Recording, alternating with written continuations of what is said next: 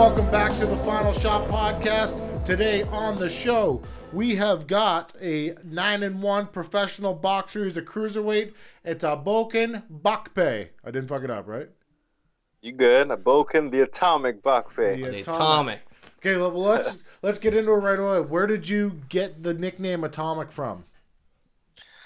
Honestly, I have a bunch of friends, and I asked them what I should be called, and it became jokes and jokes on jokes. And finally, I was just looking for something that would describe who I am, what I am. I've always been an incredible Hulk fan. I wanted to be something original, so I figured, you know, the Incredible Hulk is derived from atomic power, so I figured the atomic is, the molecule is the most powerful thing. So I am Atomic because I believe I hit hard as hell. Okay, so I'm running through your box rec right now, and I see that you were born in 1979. Yes, sir. 70s, baby. 40 years young. Indeed. And still going hard. Just got started, man. Because you didn't start boxing, like training boxing, until you're 27 years old, correct? Indeed, 27 years old. Okay, what brought that on then? I've always been a boxing fan. As a child, I was, you know, I'm a little mixed person. I'm Polish, Ivorian from Africa. So I was raised in Africa. And I remember there used to be a cartoon, a boxing cartoon I used to watch as a child. I was always in the Olympics. You know, the life I've lived has led to certain situations or whatnot. And I've wanted to box for a long time. By the age of 23, after I was done playing college basketball, I played ball in the States, D1, D2, D3. I went from Atlanta to Maryland to Alabama. So when I was done, at 23, I called my mother. I was like, Mom, I'm about to go boxing. She wasn't down with it. Both my sisters called. They weren't down with it, so I put it aside. And then by 27, I said, Mom, I'm about to box. And that's it. That's all.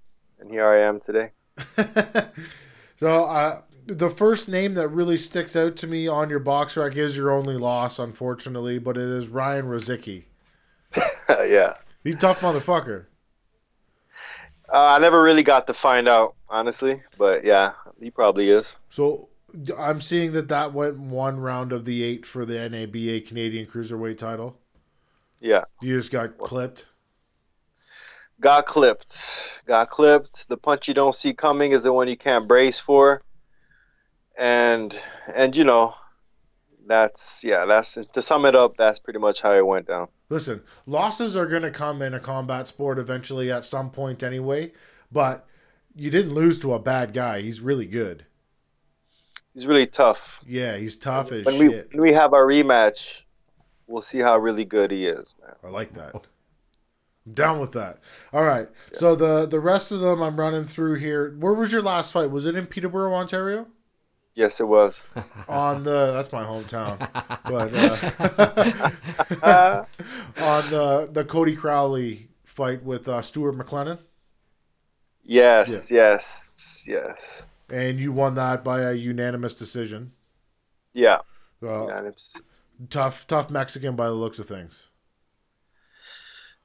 To be honest with you, I don't know if you can see right here.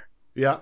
But I had torn my bicep 3 weeks before the fight.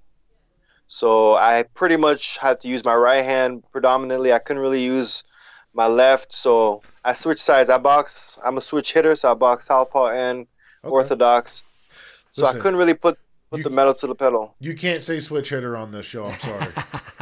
Why not? I got some dirty looks. I'm just joking. Because I did. Continue with your story. So you tore your bicep 3 weeks out from the fight? Partially torn. If you know, let me show you. Like, I don't know if you can see a comparison, but if you look over here, you see this muscle over here? Yeah. Over here? Not there. It's not there. Oh wow. So I was training. I had just had a wicked sparring session with Big Country Dylan Carman. Oh, the white Bengal tiger. Indeed, and before that, the day before I had sparred with Frankie Rill. He's also a tough guy, top heavyweight. And then I go training in Curtis, and I was using these elastic rubber band things, and I did a jab, and something happened, and I couldn't extend my arm anymore. And yeah, I went to see a doctor, partially torn. you know, and I just went on with the fight and I just thugged it out. You know what I mean? Yeah, I respect that. Like, injuries going into fights is a real thing. Unfortunately, I just have had to pull out of a fight. I blew my knee again. So I blew my LCL and my MCL. And I didn't think that a doctor would... I thought they would still let me fight. Oh, no. No. Could you twist? Could you turn on your leg? I'm having an issue pivoting. So, like, see? Right... Oh, yeah. I'm still training, but I'm in a knee brace. Yeah, that's why they wouldn't let you fight, man. Because you'd be at risk to yourself, to your well-being. So the doctor lets you fight with a partially torn bicep. You didn't let him know. Well, you know, it wasn't torn as far as they were concerned. Well, what you don't know won't hurt you, I guess. Exactly. What you don't know is not a factor. That's very true. You know? Now, unfortunately, with my medical history, they check my knees. Because this will be my third knee surgery that I'm going into now on the same knee. Oof. So that's they just better give me a fake one. Wow, you know the knee's important, eh? Because all the power comes from the legs. Yeah, that's like your fundamental base right there. That's where that's your power. That's everything. Defense, everything come off the legs. That's where it all comes from. Is everything comes from your legs and your. It all starts on the floor. Generates through your foot into your knee into your hip, into your shoulders, into your elbow, and then into their face. 100%. So what is the plan then? Do you have a fight coming up? Do you have something scheduled? Okay, so I want Rozicki again, right? Yeah. Well, let's talk shit about him then. Well, when I was young, my man, I was a shit talker, right? But now I'm grown and mature, 40 years old. You know, so I don't talk shit. I just keeps it real. Ooh, I just said the S word. I don't talk trash. I just keeps it real. You can say all the swear words you want on here. It don't matter. Yeah. So honestly, man, no excuses. But Ryan Rozicki, the fight was scheduled at 197. Yep. Okay. And I'm 6'5", and I messed up. I borrowed somebody's scale, and in the hotel room, I was heavy. So I got up in the morning, shadow boxed, cut weight. You know, on that scale, I was like almost perfect, 197. I go to the weigh-in, I'm 193, you know. I haven't weighed 193, 192 since my second year as an amateur boxer. Mm-hmm. So I was really dehydrated. I wasn't able to put the weight back on to get rehydrated. I got to the venue at 6 o'clock, didn't fight till almost midnight, you know what I mean? So honestly, I could take a punch. You can ask Dylan. You can ask Big Mel. You can ask anybody who's been in the ring with me. I could take a punch. Man, that guy hit me his first shot. Yeah. And it wasn't a big shot. It's just your body doesn't absorb properly. And I researched after the fact, and I realized, there's a lot of fluid. Your body's 70%, 75% water, and the brain also. And I was like, he caught me with a right hand. And I was like, what is going on? In my whole pro career, it wasn't a hard punch, you know, but it was at the end of the punch, but it felt weird. So I dug my feet in, boom, boom, you know what I mean? And even that punch, I've been hit hard before. I've had the puncher's headache. Yeah. You know what I mean? After that fight, my man, there was no headache. There was nothing. The only issue I had was my neck because how I rolled on my head, right? I rolled pretty brutal. So the middle of my back and my neck, now that was sore. That was hurt. But headache, nothing. The punch wasn't even – that's why I need the rematch. You see, like if that punch was a punch where I was like, boom, I'd be a fool to want to get back in the ring with that guy, right? Yeah. But no. That's why I don't know how much he wants it or not, but my path is towards him. So that brings it to your question. What's next for me? It's not easy for a cruiserweight when you don't have a promoter. I have a manager, Gary Freeman, who works for me and everything. He works hard. But without a promoter, it's hard to get active. You see what I mean? So he's thinking about pushing me heavyweight. It's not a bad idea. Exactly. Establish himself as heavy. But I told him I want Ryan, man. Yeah. But when I get Ryan, I want him at 200 pounds so I can at least come in at, 207, 208. You know what I mean? Yeah. So that's the plan. There's a couple names that came up. I had an opportunity that came up to go to Europe, but, they weren't trying to pay the money that I deserve or whatnot. Dude was like 27-1. So right now, I might have something coming up in July, a heavyweight. Okay. July, I believe.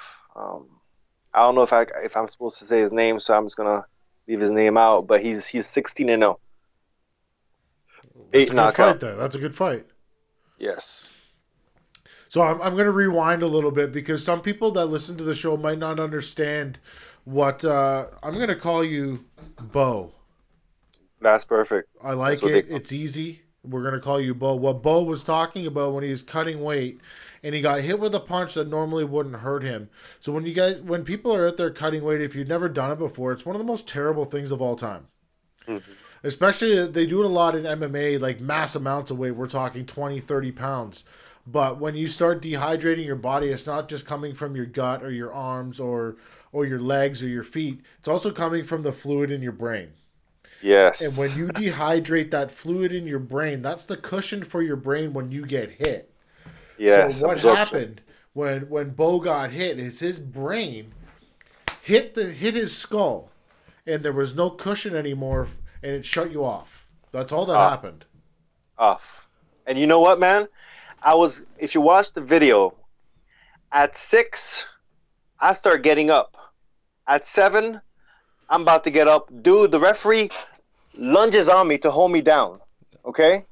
I get up through him, and then he hugs me, and he waves his hand, it's over. So I had told him before the fight, I said, listen, man, give me the benefit of the doubt. You know what I mean? The benefit, because I'm telling you, I wasn't, you know how you get punched and you get the flashes? Yeah. You know, the flashes or the lights off, lights on? Yeah, flash, you know? Knockout. For me, it was just the punch landed. I didn't see it coming. It landed like back here. Yeah. You know? So I didn't see the punch come, so I didn't know what happened. All I know is that I opened my eyes and I'm looking like this sideways. You know what I mean? So I was like, in this game, I feel like a boxer should have the right to stand up on his feet for the referee to evaluate him. I know it looked bad how I got knocked out, how I dropped. But you know what? Fury looked bad how he got dropped in round 12 as well, or 11. Very true. You know? So he got the benefit of the doubt. I wish the ref would have given me the benefit of the doubt. Finish the count. If I don't make the count, I can't say nothing. Yeah. You know? And then once I'm standing, you know, do the test. Normally they'll tell you to walk forward. This ref, he'll have you walk to the side to see if you're coherent enough to walk. But, you know, you live and you learn. Yeah. Okay, do me a favor right quick. Okay. Turn around and grab that glove behind you. Which one would you like for me to grab? That is the question. Now, I can grab this one right here. It is the red Ultimate Sports Gear. Yeah. Look at him. I can grab my unstoppable USG glove. Yeah. You know? Or I can even get creative and reach up here because I was lucky enough, and Howie is gracious. Oh, look at this guy. Bad guy. The bad guy. Nice shorts. Look. Hey. Oh, those are nice. I like those. He made them custom made. It's got the Sovereign Extract stuff. Yeah, you got yours. So yeah, Howie's been awesome for me, man. The gear is comfortable. The gear fits right. The gear, I enjoy training with it. It's so comfortable. I don't even look at that. Yeah, final shot. Yeah, I've seen those. These are nice. Oh yeah, and they work. They're comfortable. They're sturdy. You know, I even wore them once without hand wraps. Yeah, and I was still good. You know. So if you guys don't know, today the podcast is brought to you by USG Canada. They make, hands down, the best gloves in boxing right now. You've seen the Bad Guy purple and black. You've seen the Atomic red and, what were they, red and white? Mine is red and white. Red and white.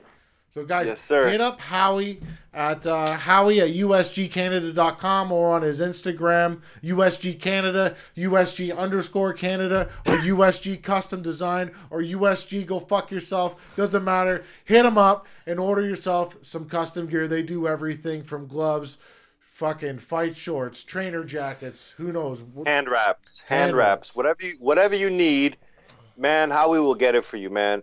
Even if he's not in the business, If it's gear that you need that's going to make you look like a pro, holla at Howie, and he's going to make it happen. If you need shoes, boxing shoes, he don't do boxing shoes. But if you need boxing shoes, holla at Howie, man. Talk to the man. He'll work something out for you, man. He does do boxing shoes because he did mine. Yes, but he does it, but he doesn't do it. You know what I'm saying? He'll do it. He will. Yeah, whatever you need, he'll do. Whatever you need, he'll do. You know what I mean? But he does push more gloves and things, hand wraps, you know, things like that. But whatever you need, the man will get you the gear. He'll get it to you quick. It'll be good quality, and you're going to look the part. Perfect. USG Canada. Now, where were we? What were we talking about? We had just concluded about the importance of when you're cutting weight to make sure you rehydrate. Yes. To make sure you take care of yourself, because cutting weight is no joke. I don't cut weight extremely. Like, you know, I sweat a lot, so it's very important for me. I can lose weight easy, but it's important to put it back on, because if you don't, the fluid in your brain, it does minimize, and then it doesn't absorb. You can't absorb properly, and you end up looking at the sky. Here's my next question: was for that Ryan Rozicki fight, was that a same day weigh-in? Don't say yes. Every fight that I've had has been a same day weigh-in. Fuck's sakes, we got to stop this. The same day weigh-ins have to stop. You know what, man? I agree.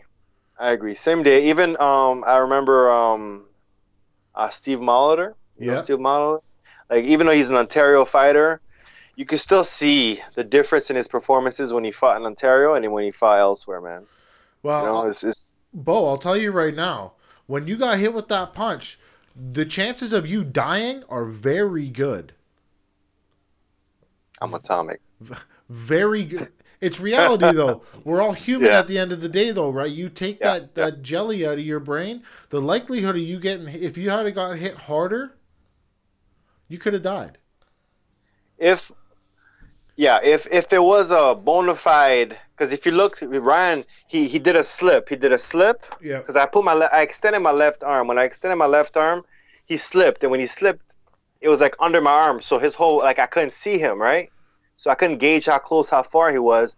And then as I was bringing my hand back, that's when the punch came. You know what I mean? Yeah. So yes, but let's just say he didn't slip it. Let's just say he had just cocked it and landed it. Then now that would have been a punch that I had a headache, and then things could have went pretty awry at that point. But. It's only in fucking Ontario that they do this same day weigh-in nonsense. Stop it.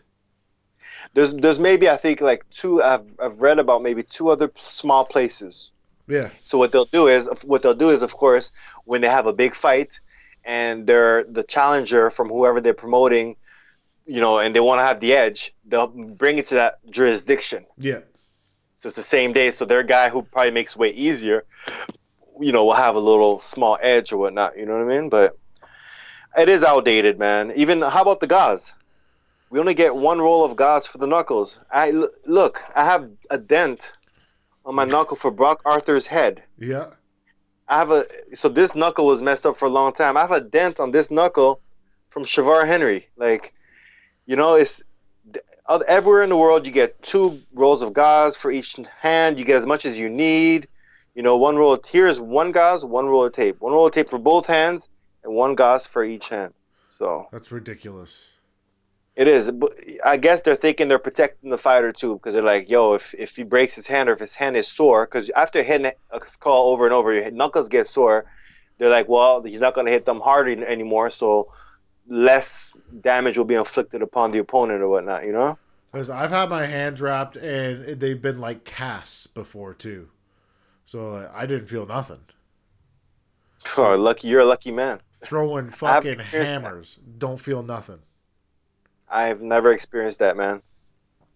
Now, the USG gloves, the cushion is strong enough. So when I wore the USGs, it was strong enough where it wasn't as bad. Yeah. You know? My first pro fight, I had Everlasts. Ooh, terrible. Oh, my God. Yeah.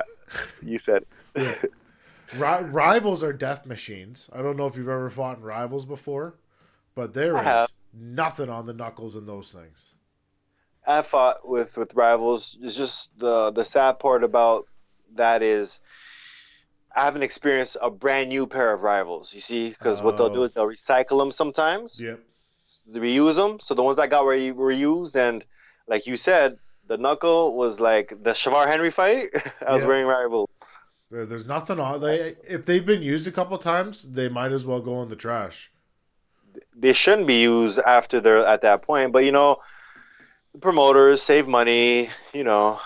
Well, you don't know who's used them. You could have a massive heavyweight like Adam Braidwood who hits like a fucking freight train. And then you throw those gloves on a 175-pounder and there's nothing left in them. Or they go to another heavyweight and there's nothing left in them. But yeah. You don't know. But I do like this heavyweight idea for you because I didn't know you're 6'5". Yeah, I'm 6'5", man. What do you walk around at? 203, 205. But because Gary's trying to make this heavyweight move, right now I'm trying to hold. I've been holding down 213 right now. Okay. Is there any way that we can put some more weight on you?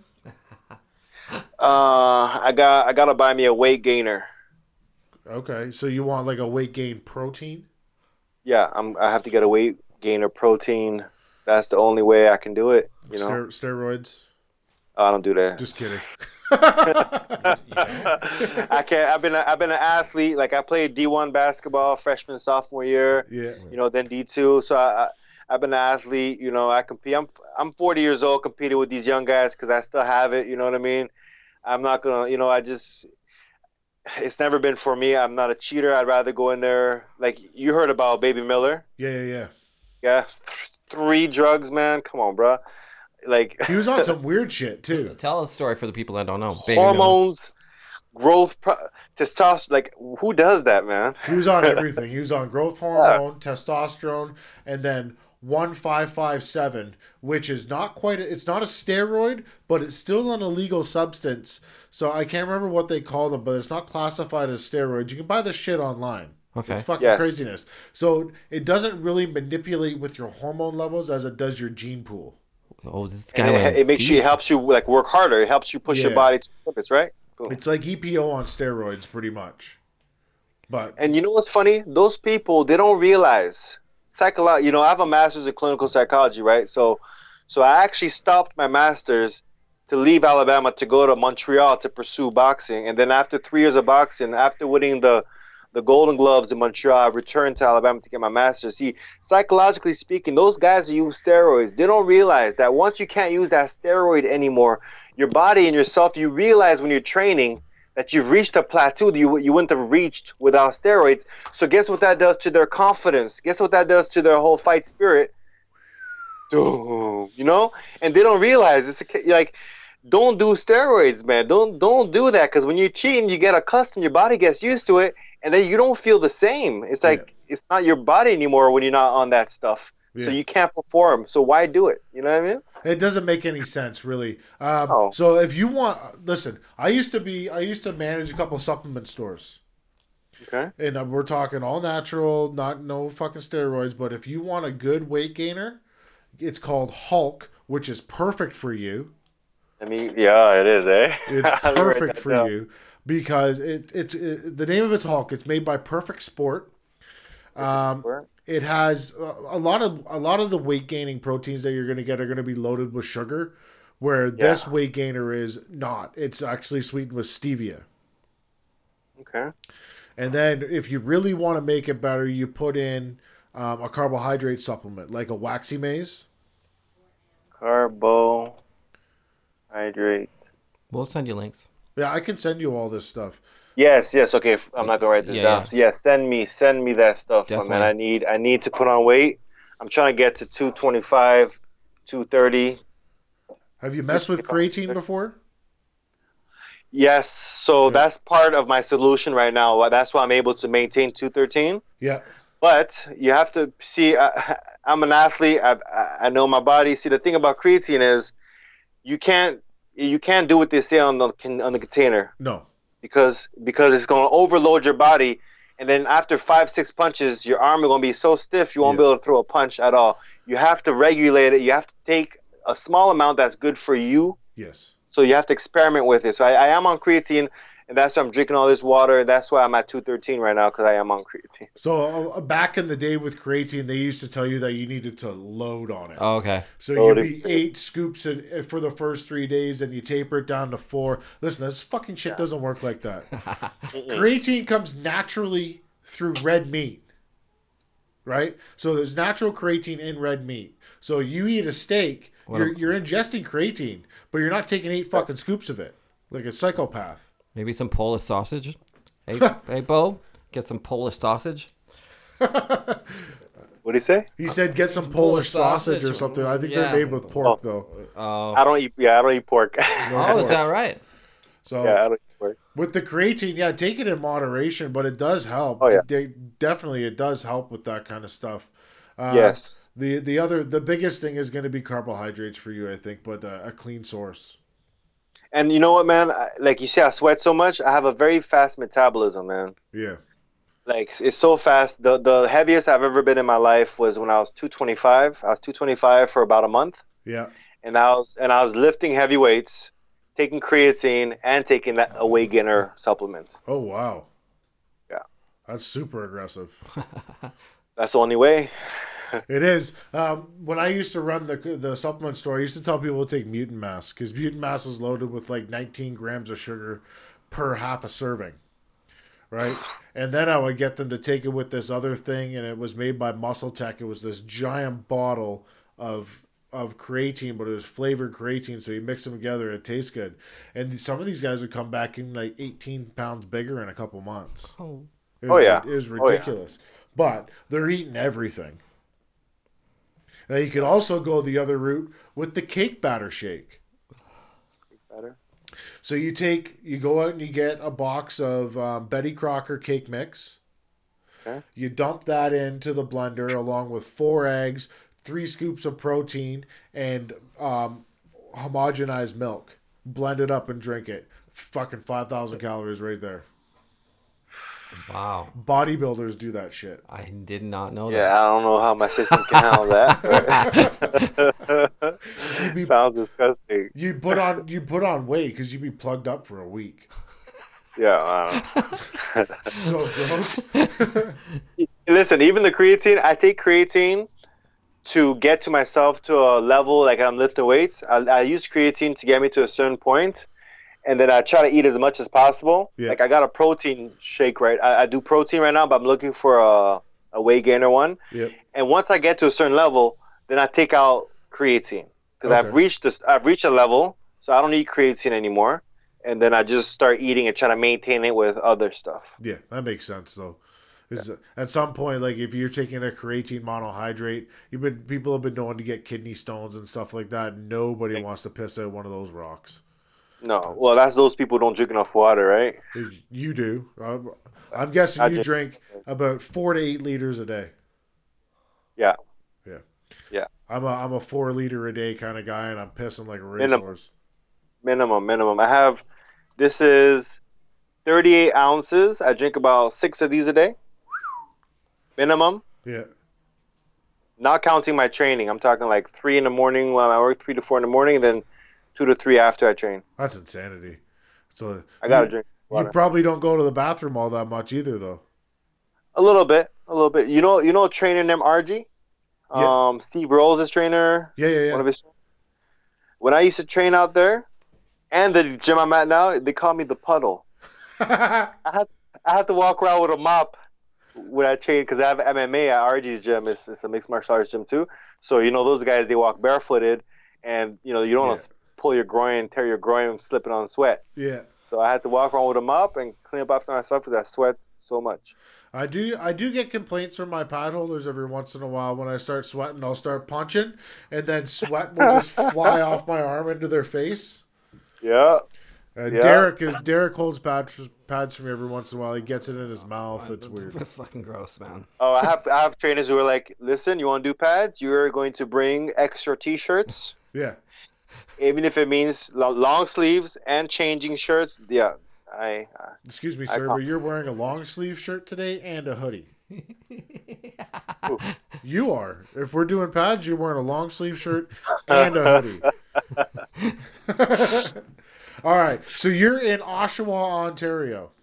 Yes. I used to live in Oshawa for a hot minute. On Wentworth Street. So you know Wentworth Street? There's those two big apartment buildings that face each other. I used to live on the 7th floor. Okay. Okay. I know Wentworth. You know, I went to high school at Eastdale. Yeah. There's a greasy part of town, that little, those apartment buildings down there. There's motherfuckers down there, man. I'm telling you right now.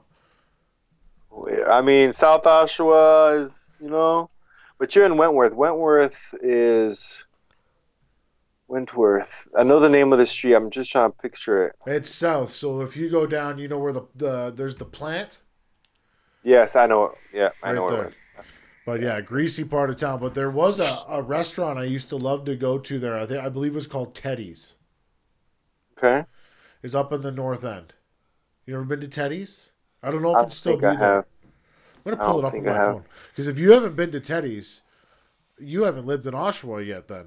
Because that's like that's the place to go. What kind of food is it? Just local fare? Day? Just a greasy spoon? How long ago were you in Oshawa? What year? Oh, shit. I would have been...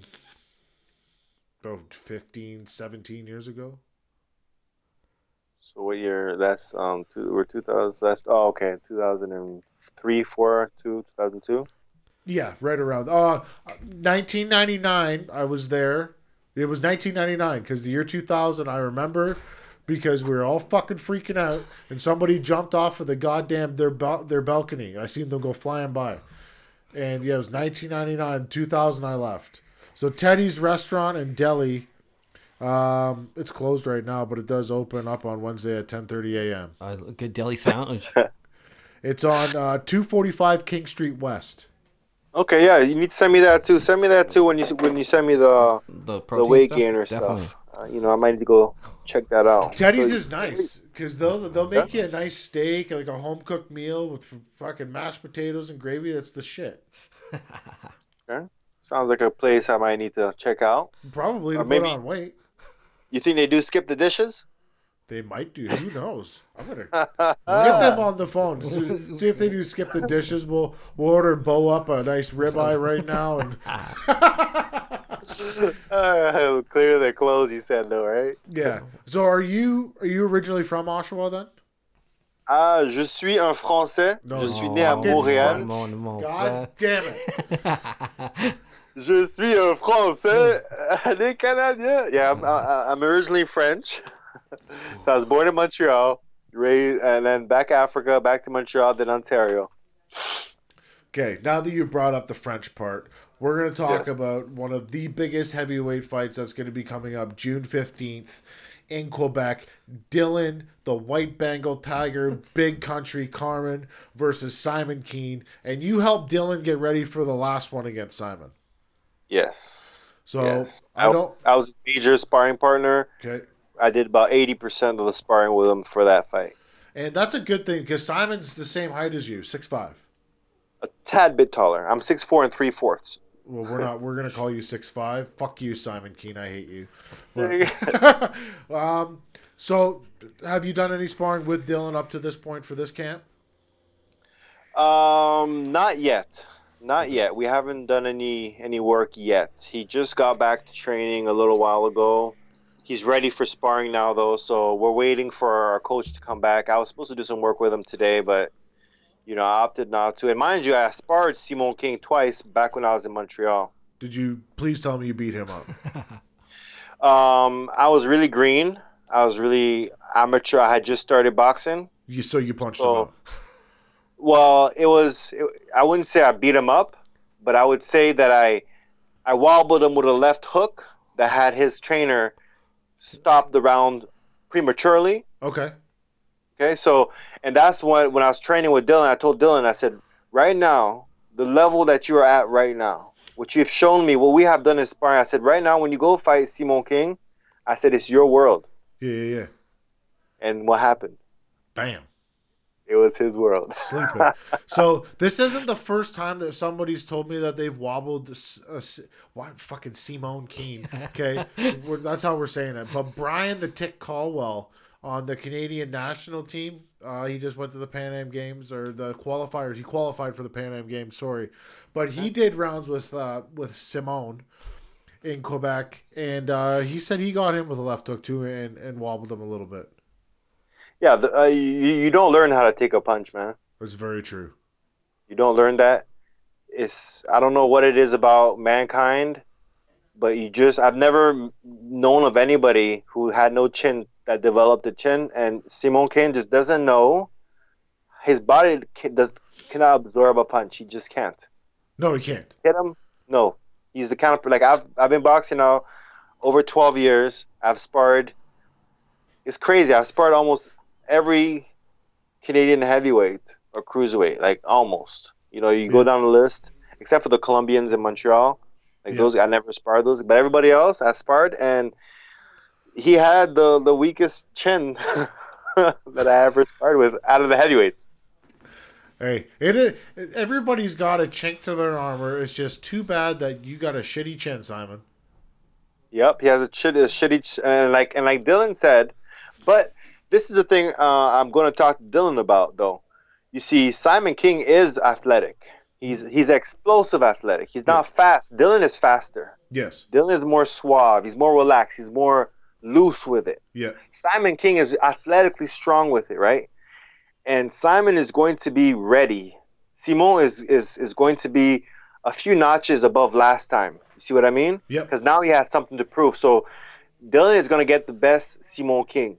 Now, after what happened to Dylan in Russia, Dylan's going to be ready too, because you know what? We going to be banging. Yes. And I'm atomic, yo, and we work. So Dylan going to be ready. You know what I'm saying? He going to be ready. He going to be ready. It's going to be a good fight. See, now I'm going to counter your argument with Simon Keane being better than he was before, because I don't think he's going to be. I think he's going to be worse, because I actually think he's scared of Dylan. Yes, but and that's remember – in psychology, you realize that when you're studying mankind, the best way to study mankind is to study an animal, because an animal doesn't have yes or no thoughts. Okay. So there's nothing more dangerous than an animal who's fearing for his well-being. See what I mean? I get that. So he's going to be. I'm not talking skill-wise. Yeah. I'm talking his he has an amateur style. You remember when you fought in amateurs? You fought this guy named Tony. Not Yayo, but Tony Yoka or something from France. Is that the guy that chinned him? Well, Simone King beat him in the Olympics. Okay, yeah. First round. How he fought in that fight was him at his athletic peak. Yeah. I believe his athletic peak is going to be there again, so he's going to be more aware, he's going to be less prone to come forward and exchange like that with Dylan. He's going to try to box. He's going to try to move. He's going to try to use his strength. He's going to try to hold him. Yeah. He's going to try different tactics. You see what I mean? I think Dylan's going to box him, though. Dylan's going to box him out, smooth him out, everything him. You know, Dylan, but you see, Dylan also, Dylan's a fighter, too. Dylan has good attributes, too, but he has to have his mind right. Against Simone the first time, Dylan's mind was right. And we are going to get his mind right for this fight, too. So this rematch is going to be, I don't want to say this, but you know what? Simone might not make it out the first round. See, I called the fourth again. I think Dylan gets it done early. Now, if Simone King tries to box, tries to get low in his legs, tries to jab and move, tries to hold him and smother him, then it'll probably go a little bit longer. Yeah. But if Simone comes in there guns a-blazing thinking he got something to prove, he's in trouble, because Dylan, I felt Dylan's right hand, right? And I don't think he didn't feel Dylan's straight right hand the last fight. No. Okay? Left hook. Right. And then kind of a right hook of but he didn't feel Dylan's straight snapping right hand. That punch, if Dylan lands a straight right hand, Simone it's lights out. Over. So when you sparred with first thing I gotta know, why are we calling him Simone? Is that how they pronounce it in Quebec? Simon, yeah, it's Simon, Simon. Oui, Simone King. Okay, because I don't know if you've ever done any history on this show or Adam Braidwood and myself, but we've attacked Simon Keane fairly relentlessly for a couple years. Okay. And then we got called from Quebec, and they're like, "Yeah, you guys have been talking shit about Simone Keene." I'm like, "Well, I don't know that girl." Simone. Simone. You just the French accent just got you. Got me. I don't know that girl, and quite honestly, I wouldn't talk shit about a girl on my show, so I have no fucking idea who you're talking about. I hear you, man. Braidwood, man. What's up with Braidwood, man? I heard he wants to fight Simone Keene again. The Boogeyman is back. May 11th, Vancouver at the Vogue Theater. The Boogeyman makes his return to the ring. And then I think we're trucking off to Quebec after that for the June 15th fight. And Adam should be on the undercard for the Simon Keene Dylan Carman fight. Okay. That's going to be good. That'll be good. Yeah. You know, Boogeyman needs to work on his defense a little bit. Everybody needs to work on their defense. But from what I saw when he fought Simone Keene, that to me, defense, I didn't see that he had a defensive go-to. Like, I understand what you're saying, but if you were in the inner circle at that time of that fight, you probably would have said, "Hey, Adam, maybe we shouldn't take this fight right now." Oh, because of what he's going through, like with his life. Yeah, I'm in boxing, bro. I stay in touch. I know all about what happened with Adam Braidwood. Yeah, it's family issues, relationship issues, keeping the wrong people in the circle, So yeah, he probably, if you're not mentally there, it's best not to fight. The toughest fight of your career against Garrett, the toughest guy he's ever fought. And you're going through a bunch of shit. Now, listen, I don't want to make any excuses. Should he have showed up that night and beat that motherfucker's ass? Yes. Hopefully, we get another crack at it. And just like the Ryan Rozicki thing, there was a small mistake that was made. Shit happens. But realistically, are you gonna get another shot at him? Hopefully, it's a toss up 50-50. Listen, I'll make like 3 memes. It'll happen. Trust me. I got you. Hey, I'm down with it.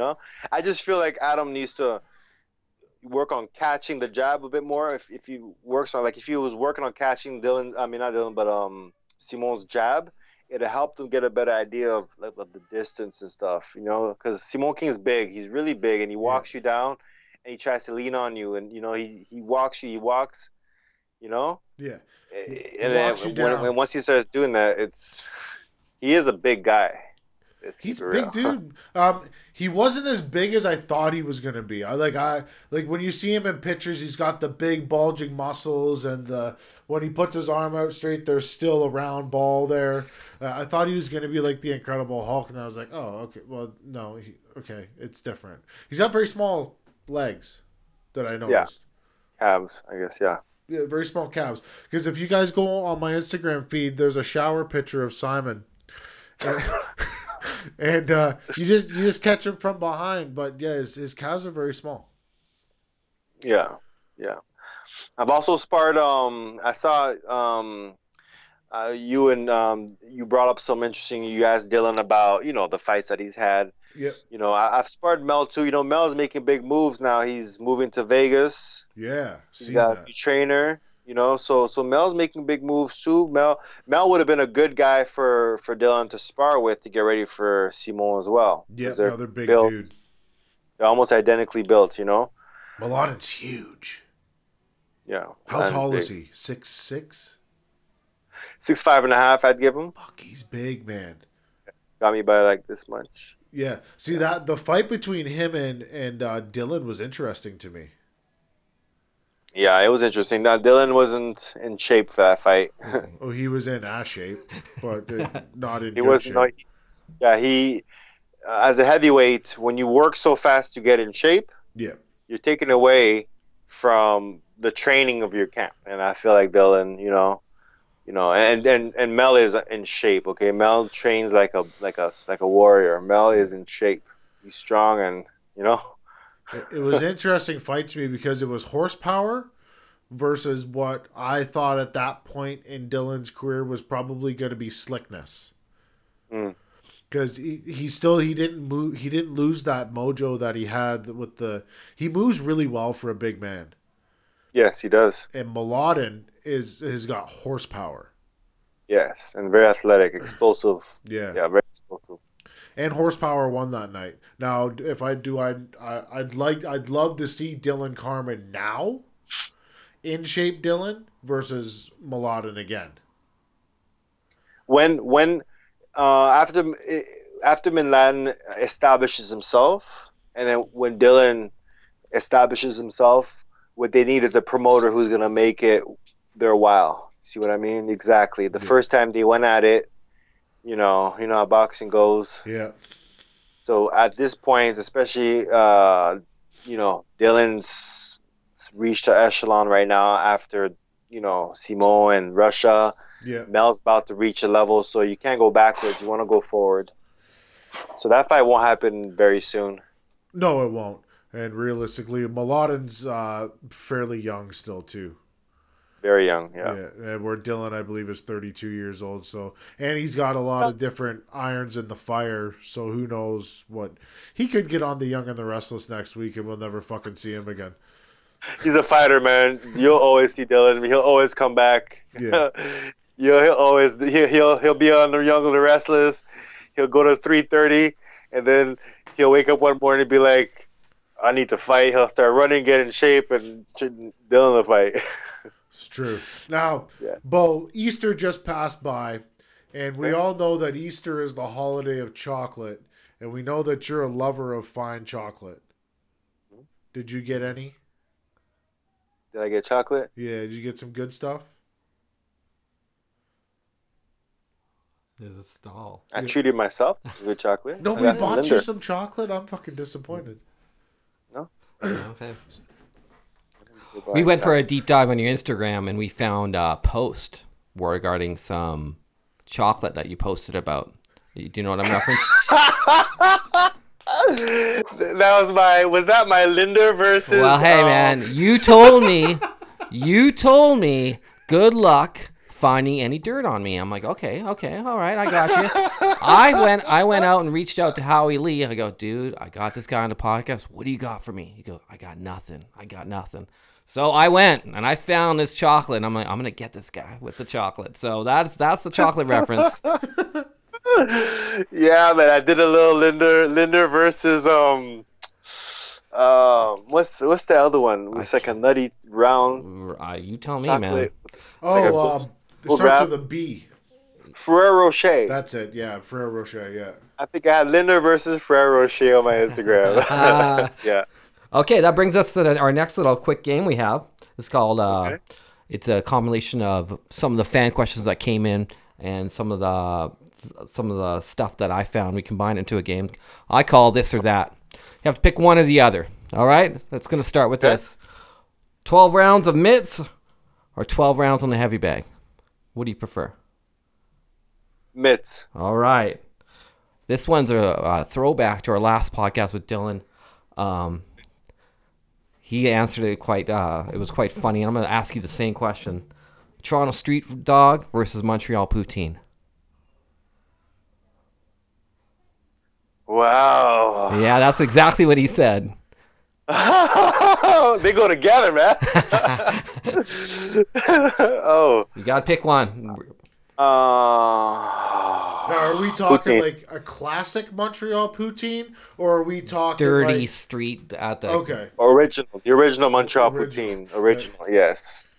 I'll go with the poutine because it's more filling. Okay, we got more filling. We know we saw that you do a lot of water work, or in terms of not water work, swimming. Oh my God, this guy was you went deep in my Instagram. I did, man. I told you I was coming for you, man. We got a 1 kilometer lake swim or a 5 kilometer summer run. What are you taking?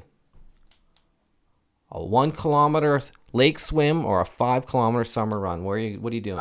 I'll go swimming, man. I really don't like running. All right. Okay. Me too. I run because of boxing, man. Boxing made me realize you got to run to box, but yeah, water all the way. The next question we have, kind of based on some of the pictures that you have, you're very proud of your training partners. And but, you know, I talked a lot of boxers in my day. We prefer to train solo with training partners. When you mean training partners, you mean like sparring? Just, I see you go running with a couple of your dudes. You take a picture with a couple of buddies, but maybe they get in your way of your end game, and you're like, get the fuck out of here. Let me do my thing. Or maybe I like having you guys around. You're good to have. So, honestly, I have my best training sessions solo. Okay. Tanner's very like that.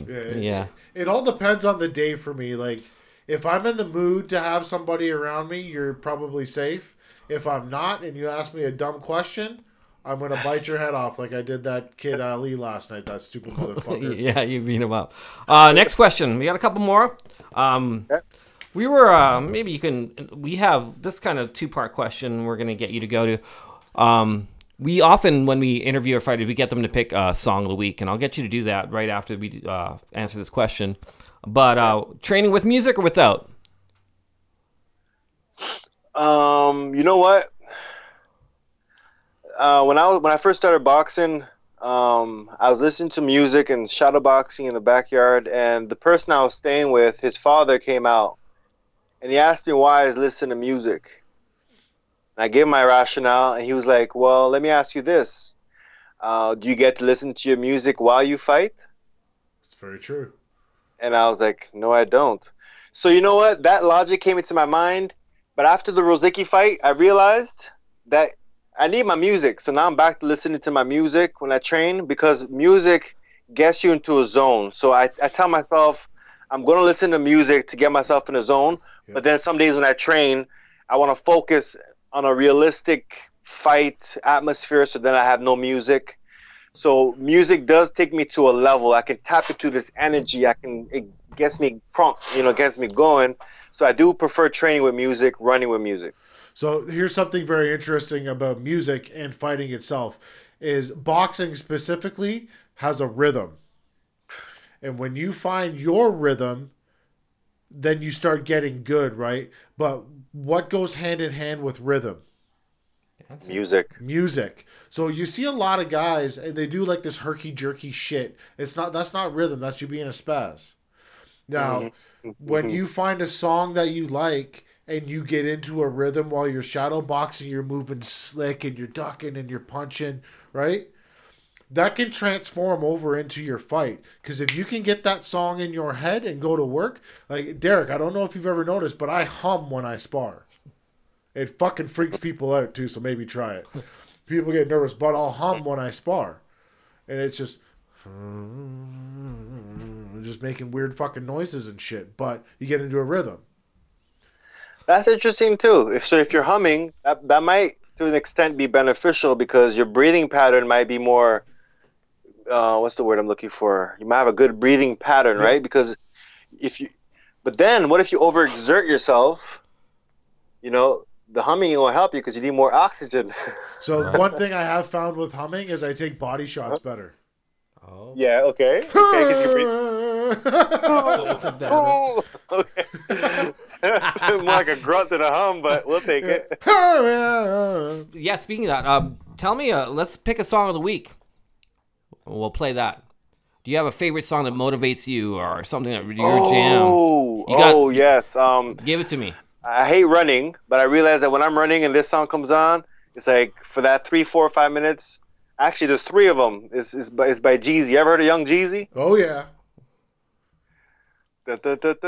Last time I checked, I was the man on these streets.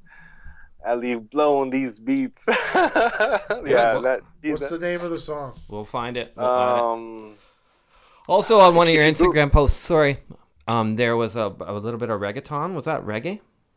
Oh, I'm 100% about reggae, man. Reggae is my number one. Dancehall is my number one choice of music. And who's a dancehall artist? I want to know what this Young Jeezy song is. It's if you Google it, just type in "Last time I checked, I was the man on these streets," and I'll take you to the song. Okay, I'm gonna Google it right now. Derek, you can continue to talk. Okay, cool. While he picks that out, You mentioned MMA, Jim, and this question goes in hand with that. Where would you prefer to train? An old boxing gym with character, or a modern MMA gym with all the toys. This is a reference to the Oshawa Tillers because when I was, I know that's that reference, bro. Because that gym has like a lot of duct tape on that equipment and a lot of like yeah. It looks and I can smell that gym from here.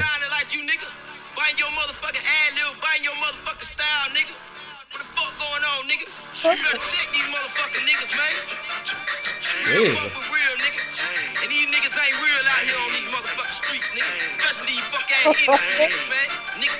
Oh God! Song of the week, Young Jeezy, Trap or Die. Now, okay, here, real quick before I answer your question, sure. I have a huge conflict that I've been struggling with in boxing. Okay, let it out. I am a lover by nature, and a fighter by nurture. Okay, so I'm a very passive guy. So a big problem that I've had in my fights is that I'm not aggressive enough. I'm very passive. So unfortunately, it takes me getting hit, which you don't want to do in boxing, to get going. So it's really hard for me to like I don't have that killer instinct like some fighters have. That's why I want my opponent to talk trash to me. I want my opponent to ask me to bring it out. You know what I mean? And I have a hard time doing it. Okay, well that's a problem for a lot of guys though. I do coach at the gym that we have here, and I do deal with some guys that can't flick the switch. Yeah. And it's a real issue because getting hit isn't the greatest way to get turned on, right? Exactly. One guy I actually went out and I got, remember those nitrous switches from back in the days? This Go Baby Go? He'd flick that fucking thing before he'd go. That was go time. I don't know if you need something physical, or if you need the guy to talk shit to you, then you are probably going to have to initiate the shit talk because you're 6'5". And you see, I am a trash talker by nature, okay? But as I grew and matured and everything, it doesn't well represent and even that song "Trap or Die," Yeah. Like N-word, it's not the N-word. Kind of song. N-word, yeah, N-word. It's not the kind of song I want represent. You see, like even when I'm coming out to the fights, like I choose a song that's more representative of me as a person. Okay. Even if I like that song, the lyrics are explicit, derogatory, demeaning. Yeah. To me, it's more the music. It gets me going, but I don't live by the words of the songs. It's not my motto, you know what I mean? It's just something I do for entertainment. That's why it was so funny. As I'm listening to him, I think that you have an issue with you being who you are and then the guy that you have to bring into the ring. Now, yes, we're going to call you Bo right now because right now you're not getting ready to beat the shit out of anybody. But when you step into the ring, you're atomic. Yes. And I think that's what you need to embrace. Yes, but you see, I have a swag too. Okay, now we're gonna throw a little cultural salt on the wound here. So, unfortunately, there are stereotypes in life, and those stereotypes come with assumptions, associations, things like that. Yeah. Okay, so for me to come out, like if I'm walking down to my fight. For me to get in my element, man, I gotta let my swag. I gotta get loose with it. You know what I mean? Yeah. A little bit like Conor McGregor. Sure. You see, when I come out like that, it's not taken that way. It's taken as something else, and it affects me because, unfortunately, as human beings, we want to be accepted, and you want to, and all that. So I'm not able to let loose, Like I even told my girlfriend, I was like, man, I don't want to be in a fight, and I don't want you to see that side of me, man. I have 9, 10 professional fights, 28 amateur fights, yeah, and I have not let the atomic out yet, man. Well, here's the problem: is you suffer from this is a clinical thing, and it's called too many fucks given. Yeah. You need to give less fucks. Give less fucks. Who cares? Who gives a fuck what fucking fat Tommy in the first row thinks of you? Doesn't matter. Yeah, but I'm a counselor. Fuck that. Who cares? The counselor's gone. I'm a counselor. The counselor is gone when it's boxing time. The counselor doesn't exist anymore, bro. Yeah. True, true. But unfortunately, life is not that forgiving, and you know, there's not many gray areas. People love to jump the gun, and just imagine. That's why I'm not going to go into private practice till I'm done boxing. I deal with people with anger issues and stuff like that. If I go into private practice, I can't have somebody come into my office. I got a black guy talking about, you got to control your anger and, oxymoron time. Well, I can contradict that too, because I think that boxing is a positive for stuff like that.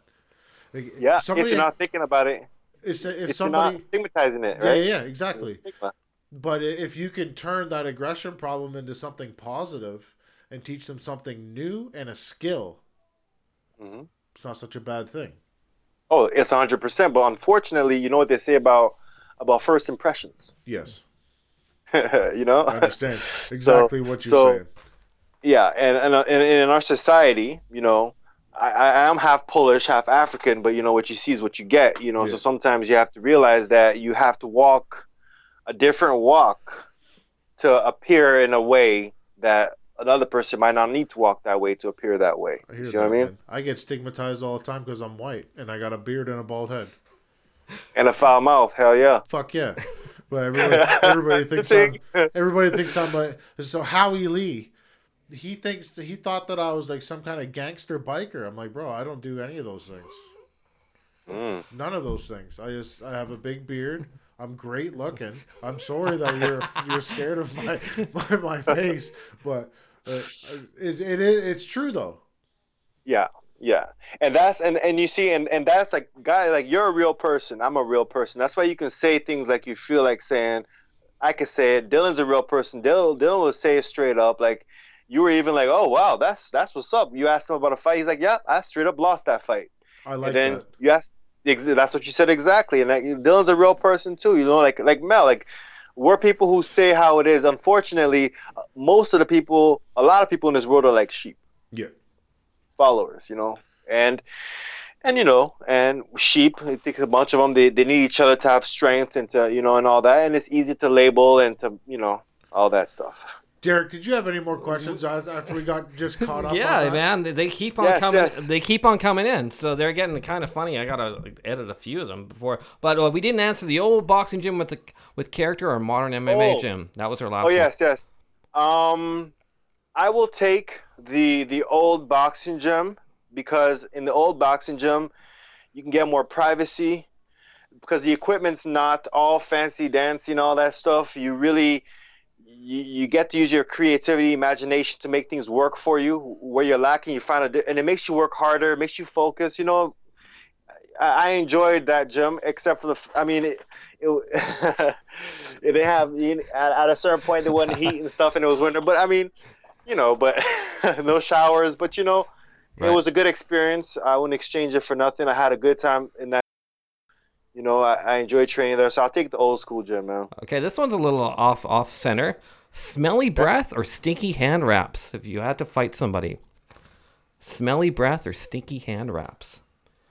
On them, I'd rather they have sticky hand wraps because we put them gloves on top of that. We're good to go. Yeah, all right. that breath, we in a clinch.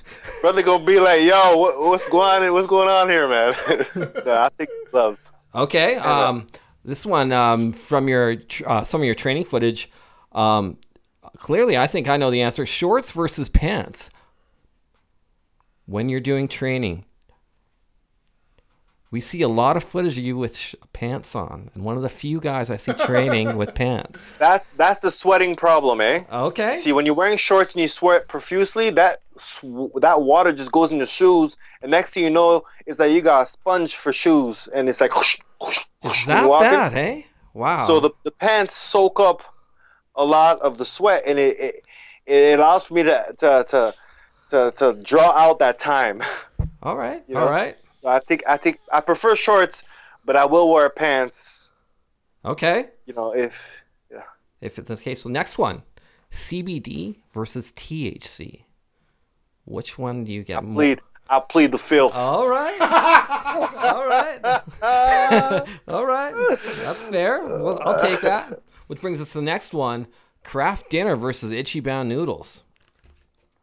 crap. Kraft Dinner versus what? The Chinese Ichiban noodles, those instant noodles, the $4 for $1. I'll take Kraft Dinner over that one. Yeah. Yeah. All right. Yeah, because I don't know that kind. If you had said another kind, I'd have took the other kind. Mr. Noodles? Mr. Noodles, yeah, Mr. Noodles. No, I can't do Mr. Noodles, man. I went to college, yo. Like, you kill. I can't eat them noodles no more. Them ramens, I can't eat no more. Yeah, ramen noodles, that's the reference. Yo, when I was in jail, I used to get the Mr. Noodles and then a pack of sriracha, and then I'd take my shitty fucking powdered eggs in the morning and dump that. It's fucking great. Hey, you see that the sriracha? There's a ramen noodles that I can't eat. It's the Asian one where they have these spicy packs. Yeah. What's that called? That I'll take that one over. They come in the bowl, right? Some of them come in the bowl, yeah. Or it's a silver bag sometimes too. Yeah, I know the ones you're talking about. And they have shrimp kind. They have chicken. They have vegetable, but it's really spicy. There's two spices that you pour into. One is like. Yeah, gooey liquidy, and one is powdery, and then I know the one you're talking about. Kraft Dinner. We got the shitty fucking Mr. Noodles ones. Like they didn't even come in the bag. It was like a half serving in a styrofoam cup. You don't give you a kettle in the joint, so you gotta go get hot water out of the sink, dump that in there, and then you fucking sriracha's a hot move though because somebody fucks with you, you squirt it in their eye. Oh, there we go. Jail tip for you motherfuckers out there. They're gonna go get the sriracha. How long were you in jail for? Long enough. For under 5 years. Under 5 years. Okay. Long enough. The final question. One day is long enough, man. Yeah. Right? The final question, kind of vague, but they were asking if you have your own clothing line. There was a red atomic shirt and these green. See that he didn't come up with no dirt on me, man. I'm squeaky clean. Yeah, yeah.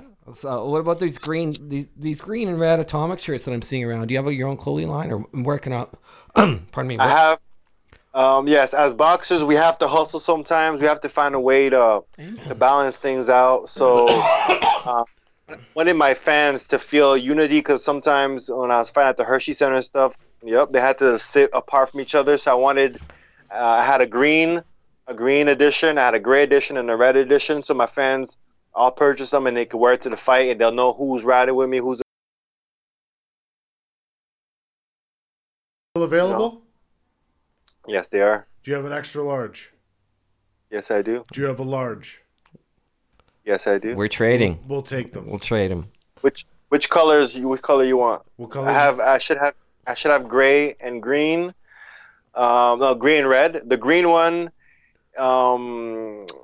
It's a green. It's my logo. Me punching an atomic punch in the ground with a bomb in the background. Okay. The red one is my face, my boxing pose. And then the gray one is an elephant as the big boom and me in the back. Well, actually, you know what? I can show you. Perfect. I'm going to go green anyway. Fuck it. Are you sure? Oh, here's the red. Very cool. Yeah, I like that. Whoa. Well, we already got one buyer. We already got a guy buying one. Okay, let me find the gray. The gray is interesting. I gotta find the gray. Where's the gray? I can't go in my box and get all those out. This is crunch time. You know that? Yeah. Fuck it. We'll do it live. Where is the gray? Where is the green? Well, I have a green one. Yeah. But it's the one I actually wore in the fight. So the green one is torn up, but I don't have as many of as I do the other one. But here's the green one. That's cool. I like that. I designed it myself. See that guy? Yeah. Hitting and the explosion, the atomic bomb up here. So yeah. I have green ones. And then the gray one. Ooh, this might be it right here. Is it a V-neck? No. V-necks were for girls and they all went. You're wearing a fucking V-neck right now, bro. I know, but the ones that I made and that I printed out. Oh, I thought he was making fun of V-necks. So like we're gonna go deep. We have to cut the podcast short. No, I wear like you said. I wear one right now. But when I send you the links to Donnie's and I send you a link to the protein powder, we can exchange info regarding the shirts. Yeah, that's all good. Here's great. We got the gray. And we have one final question. This is probably we're waiting to see the gray fucking shirt, Derek. Are we? Okay, here it is. Okay, I'm going gray. I like that one. See the elephant? Yeah. Okay. The elephant. And the person's punching here? Yeah, I like that. So the elephant's like the atomic boom. You know what I mean? It. Yeah. Done. We're going gray. Okay, last question. What is it, Derek? It's arguing whether it's good or not. A lot of reference to Gary Freeman and how important is having a manager. We talked to Dylan a little bit. We talked about independent boxers. You know, and like you're the one, and a lot of pictures with you and Gary, and a lot of pictures with your coach. And I wanted to see how those gentlemen had an effect on your life. Yes, it's important to have those kind of people like close to you. You know, you have to have a trusting relationship with them. Your trainers are looking out for your best interest in training and making certain decisions. Gary Freeman is a very good manager. I mean, he fights. A manager helps the fighter maximize their potential as it pertains to the purse and stuff like that. He negotiates for me. Like, he goes through me, but then he negotiates. And he was a lawyer. He you know, he has these kind of jobs. So he's a people's person. He knows how to negotiate, and he's very professional with it. He's not disrespectful. He's not too hard. So yeah, I have a lot of pictures with him. I have a lot of respect for him. I appreciate him. You know, jumping on the ship, you know, help me out. You know, he didn't have to. You know, I approached him, and because I had met him before. So yeah, Gary's a real cool guy to have on your side. You know. Cool. Thank you. Last question. We asked this one to Dylan Carman. It's about Oreo cookies. The Oreo cookie mint, the mint cookies, or double stuffed? Which one do you pick? I'm riding with Dylan, man. Double stuff. All right. Okay. All right. Fuck. Okay, sponsors. Who are your sponsors? Okay, so like you guys have in the background, I'm shouting out USG 100%.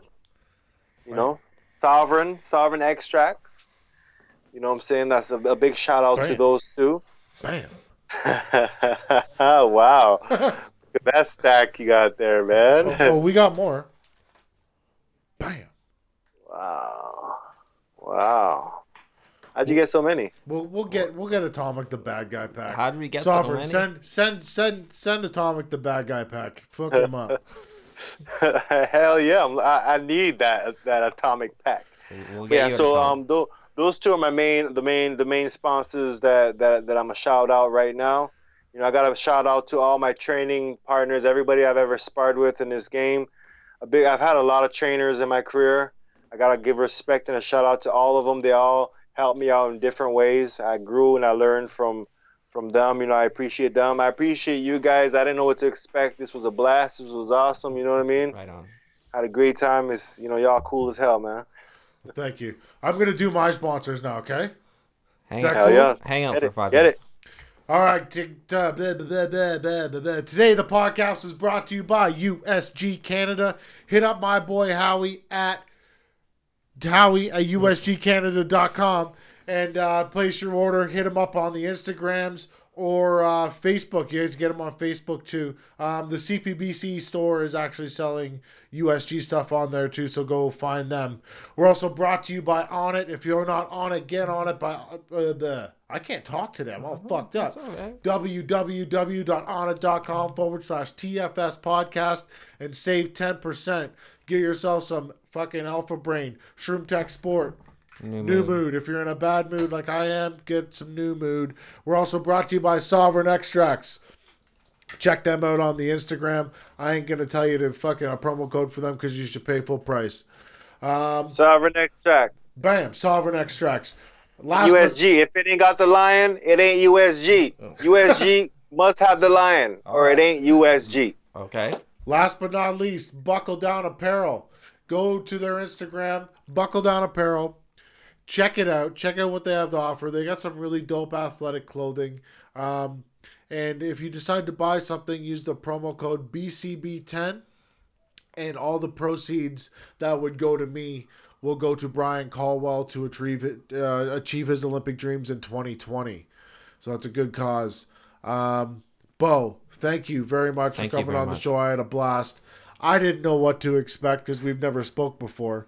So I didn't know. If it didn't sound like it. It sounded like your long lost friends. I didn't know if we were getting Steve Urkel or Steve Harvey. I had no fucking idea. Well, you got a mix of the both. And that's the final shot.